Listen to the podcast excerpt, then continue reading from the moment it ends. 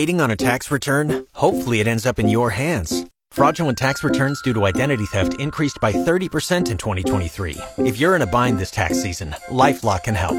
Our US-based restoration specialists are experts dedicated to helping solve your identity theft issues.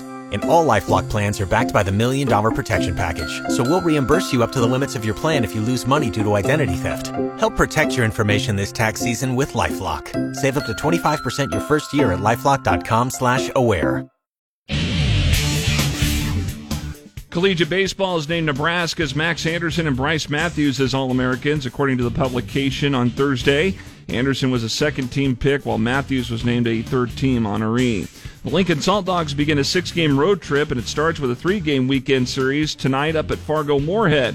Airtime for game one is around 6.30 here on KFOR. Once that series ends on Sunday, Lincoln travels down I-29 to Kansas City for a three-game midweek series against the Monarchs. Nebraska's football game September 9th at Colorado will be an 11 a.m. kickoff Lincoln time on Fox. It means that it will kick off at 10 o'clock out in Boulder. Former Colorado head coach Gary Barnett weighed in on the decision on Hail Varsity Radio Thursday, saying an early to mid afternoon start would be much better. Probably a bigger thing where you are in, in the Midwest than it is in Colorado and the West Coast. So 10 o'clock would just, you know, you limit the amount of uh, revenue that was going to be accumulated in the city of Boulder, I think. More with Coach Barnett on the Hail Varsity podcast page at KFORnow.com.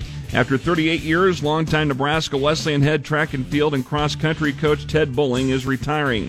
He announced his retirement on Wednesday. Bowling's track and field and cross country teams at Wesleyan have included 40 individual national champions, 72 team conference championships, and 67 top 10 team finishes at the NCAA championships. Bowling is a member of the Nebraska Wesleyan Hall of Fame and has been selected National Coach of the Year five times.